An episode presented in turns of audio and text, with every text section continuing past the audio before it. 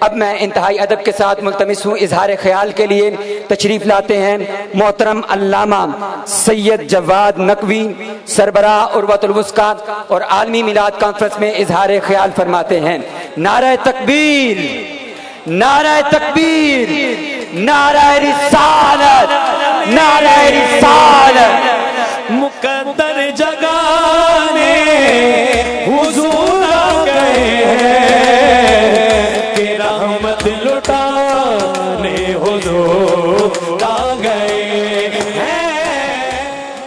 السلام علیکم ورحمۃ اللہ وبرکاتہ۔ اعوذ باللہ من الشیطان الرجیم۔ بسم اللہ الرحمن الرحیم۔ اللہم وفقنا لما تحب و ترضى واجعل عاقبة امورنا خیرا۔ ولا تکلنا الى انفسنا طرفة عین ابدا۔ رب ادخلنی مدخل صدق و اخرجنی مخرج صدق. وجعل لی من لدن کا سلطان نصیرہ میلاد مسعود نبی رحمت پیمبر خاتم حضرت محمد مصطفیٰ صلی اللہ علیہ وآلہ وسلم. آپ تمام حاضرین، مومنین و مومنات علماء کرام مشائق اظام و بالخصوص حضرت شیخ الاسلام ڈاکٹر طاہر القادری حفظ اللہ اور تمام امت اسلامیہ کو تبریک و تہنیت عرض کرتا ہوں اور اسی طرح یہ عظیم الشان اور باشکو میلاد کانفرنس جو اپنی جگہ پر خود ایک بہت عظیم شاہکار ہے اور عاشقان رسول اکرم صلی اللہ علیہ وآلہ وسلم کا یہ خوبصورت گلدستہ جتنے بزرگان مشائق علماء کرام تشریف فرما ہیں اسٹیج کے اوپر اور جس طرح عوام کے اندر مختلف طبقات تشریف فرما ہیں، قابل تحسین ہیں، انتظامیہ، بانیان اور بالخصوص صاحبزادگان محترم جناب ڈاکٹر حسن محی الدین قادری حافظ اللہ اور صاحبزادہ ڈاکٹر حسین محی الدین قادری حافظ اللہ۔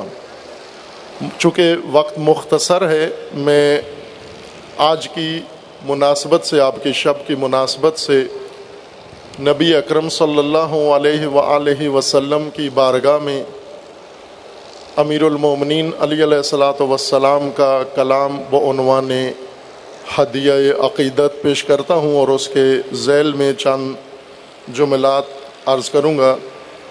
خطبہ نہج البلاغہ کا خطبہ نمبر ایک سو چھ امیر المومنین علی علیہ السلاۃ وسلام فرماتے ہیں الحمد للہ المتجلی لخلق ہی بے خلق الخلق من غیر رویت اذ كانت الرویات لا تلیق الا بذو الضمائر وليس بذ ضمیر فی نفسه خرق علمه باطن غیب السطرات واحاط بغموز عقائد السریرات اور اسی خطبہ کا ایک اقتباس امیر المومنین علیہ السلام نبی اکرم صلی اللہ علیہ وآلہ وسلم کی توصیف میں یوں بیان فرماتے ہیں اختارہ من شجرت الانبیاء و مشکات الضیاء و ذعابت العلیاء و سرت البطحا و مصابیح ظلمت و ینابی الحکمہ طبیب دوار بطب ہی قد احکم مراحمہ و احمہ مواسمہ ید من ذالک حیث الحاجت الی من قلوب عمین و ادان سمن و السنت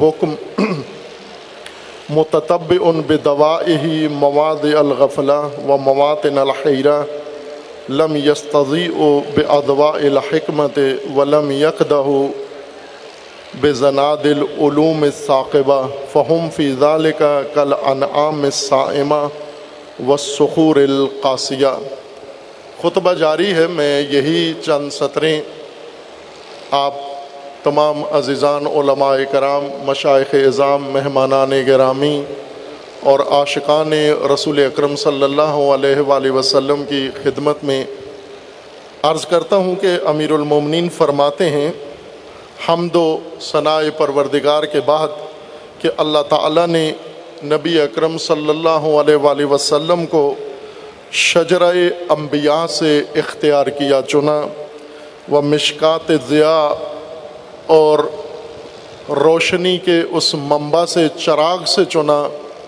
جس کو خدا ون تبارک و تعالیٰ نے کائنات کی روشنی کے لیے مقرر فرمایا تھا۔ وہ دو آبت العلیہ اور خدا ون تبارک و تعالیٰ نے اس سلسلہ عظیم سے اس بلند چوٹی سے اور بلند مرتبے سے رسول اللہ کو اختیار فرمایا و سرت البتحا اور سرزمین بتحا کی ناف سے انتخاب فرمایا و مصابیح ظلمت و ینابی الحکمہ اور اسی طرح ظلمت کے اندر روشنی پھیلانے والے چراغوں کے نور سے خدا ون تبارک و تعالی نے رسول اللہ صلی اللہ علیہ وآلہ وسلم کو اختیار فرمایا و ینابی الحکمہ اور حکمت کے سرچشموں سے اختیار فرمایا۔ نبی اکرم صلی اللہ علیہ وآلہ وسلم کی بارگاہ میں امیر المومنین علیہ صلاۃ وسلام یوں اپنی عقیدت کا اظہار فرماتے ہیں، طبیب دوار بطب ہی رسول اللہ صلی اللہ علیہ وآلہ وسلم طبیب امت تھے، طبیب بشریت ہیں، جو اپنی طب کی مرہم لے کر گردش میں ہیں، ایک جگہ پر براجمان نہیں ہیں۔ قد احکمہ مراحم ہو جنہوں نے اپنی مرہم اور دوائیں آمادہ کر لی ہیں، محکم کر لی ہیں۔ وہ احمہ مواسمہ ہو اور اسی طرح جراحی کا سامان آمادہ کر لیا ہے۔ جراحی یا خطبے میں مراد یہ ہے کہ جس طرح قدیم طریقہ تھا، خصوصاً اونٹ اگر زخمی ہو جاتا اور دوا سے کام نہیں چلتا تو اس کو داغا جاتا تھا۔ احمہ مواسمہ ہو تپانے اور داغنے کے سامان کو تیار کر لیا ہے۔ یدا او من ذالکا حیث الحاجت و علیہ من قلوب امین و اذان سمن حضور نے یہ امت کی مرہم اور امت کی دوا کو تیار کر کے پھر گردش کر کے ہر مریض کے پاس جا کر وہیں پر اس کے دوا رکھی اور مرہم رکھی جہاں پر اس کی ضرورت تھی۔ کن بیماریوں کا علاج فرمایا، من قلوب امین و ادان سمن حضور نے ان دلوں کا علاج فرمایا جو اندھے ہو چکے تھے۔ اور ان کانوں کا، سماعتوں کا علاج فرمایا جو بحری ہو چکی تھیں۔ اور حضور نے ان زبانوں کا علاج فرمایا جو گنگی ہو چکی تھیں۔ متطب ان بے دوا ہی مواز الغفلہ و مواتن الحیرہ۔ اور جو سرگردان لوگ تھے جنہیں سمجھ میں نہیں آ رہی تھی، ان کو جا کر اس حیرت و سرگردانی سے نکال کر ان کے دلوں میں چراغ ہدایت روشن فرمایا کہ اس سے پہلے وہ کسی حکمت کی ضو سے منور نہیں تھے، ولم یکتا بے زناد العلوم ثاقبہ بلکہ وہ کل انعام سائمہ و سخور القاسیہ، وہ پتھروں کی طرح سنگ کی طرح سخت تھے اور جانوروں کی طرح چرنے والے جانوروں کی طرح تھے۔ ایسے میں حضور نے انہیں طبابت فرمائی، ان کی بیماریوں کا علاج فرمایا۔ یہ خطبہ میں نے اس لیے انتخاب کیا کہ آج امت رسول اکرم صلی اللہ علیہ وآلہ وسلم جن امراض میں مبتلا ہے، اس کے لیے حضور کا نسخہ ہی کارآمد ہے۔ اور وہ یہ کہ طبیب دوار، ایسے طبیب کی ضرورت ہے جو اپنی طب کے ساتھ گردش کرے، امت کی ان بیماریوں کی اصلاح کرے۔ الحمد یہ طبیب موجود ہیں اور ان میں سے ایک حضرت شیخ الاسلام ڈاکٹر طاہر القادری حفظ اللہ ہیں اور جن کی طبابت ہم نے ہر مناسب موقع پر ملاحظہ کی ہے، جنہوں نے ہر موقع جب بھی امت کے اندر کوئی بڑی بیماری تشخیص دی ہے فوراً مرہم تیار کر کے اس بیماری کے اوپر رکھا ہے۔ اگر وقت مجھے ملتا تو میں زیادہ عرض کر سکتا تھا، لیکن میں تحسین کروں گا کہ آج جب امت کے اندر ہر باب سے فتنے اٹھ رہے ہیں اور گمراہی کے بحران کھڑے کیے جا رہے ہیں، دین کے نام پر، سیاست کے نام پر، مذہب کے نام پر، فرقوں کے نام پر گمراہی پھیلائی جا رہی ہے۔ کہیں پہ ناصبیت کا فتنہ ہے، کہیں یزیدیت سر اٹھا رہی ہے۔ اور ایسے میں ڈاکٹر صاحب نے بر وقت پھر ایک نسخہ تجویز کیا اور تجویز کر کے اس بیماری کے اوپر مرہم بنا کر رکھا اور وہ کتاب جو تیار کی اور امت کے اندر اس کو نشر کیا ہے، وہ اس بیماری کا علاج ہے کہ جو لوگوں کے دلوں میں رسول اللہ اور آل رسول کے بغض کی صورت میں پیدا ہو جاتی ہے۔ یہ جو بیچ میں وقفہ آیا تھوڑا سا ڈاکٹر صاحب باز مصلحتوں کی وجہ سے انہیں ملک سے باہر رہنا پڑا، وہ خود جانتے ہیں۔ ہماری آرزو ہے کہ انشاءاللہ وہ واپس آئیں اپنے مملکت کے اندر اور ایک طبیب کی طرح اس امت کی بیماریوں کا علاج فرمائیں۔ لیکن اس وقفے کے اندر بہت سارا لوگوں نے فائدہ اٹھا کر امت کو تقسیم کر دیا۔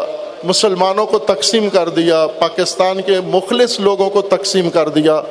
ایسے میں امت کی اتحاد اور امت کو جوڑنے کے لیے دوا کی اور مرہم کی ضرورت ہے۔ اور سب سے بڑی مرہم رحمت رسول اکرم صلی اللہ علیہ و وسلم ہے۔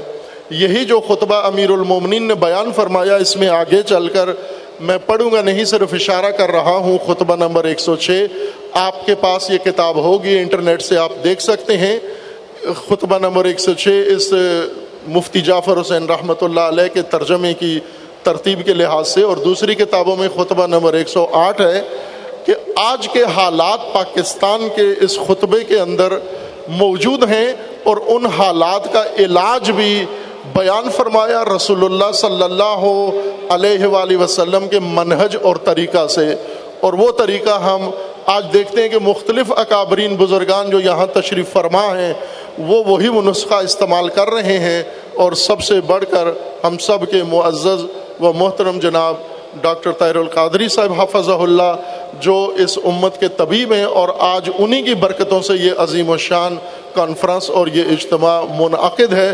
ہماری دعا ہے اللہ تعالیٰ ان سب کو، آپ سب کو اور انہیں بھی اپنے حفظ و امان میں محفوظ فرمائے۔ اللہ تعالیٰ ان کی توفیقات میں اضافہ فرمائے اور یہ عظیم انتظام کرنے والے جتنے منتظمین عزیزان، ان کے صاحبزادگان سمیت اللہ تعالیٰ ان کی توفیقات میں اضافہ فرمائے۔ والسلام علیکم ورحمۃ اللہ وبرکاتہ۔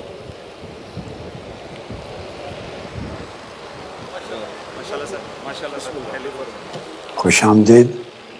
اور ان مبارک کلمات پر بہت خوشی ہوئی محترم حضرت علامہ جواد ویسا دامت برکات ہوں اللہ تعالیٰ آپ کی کابشی قبول فرمائے۔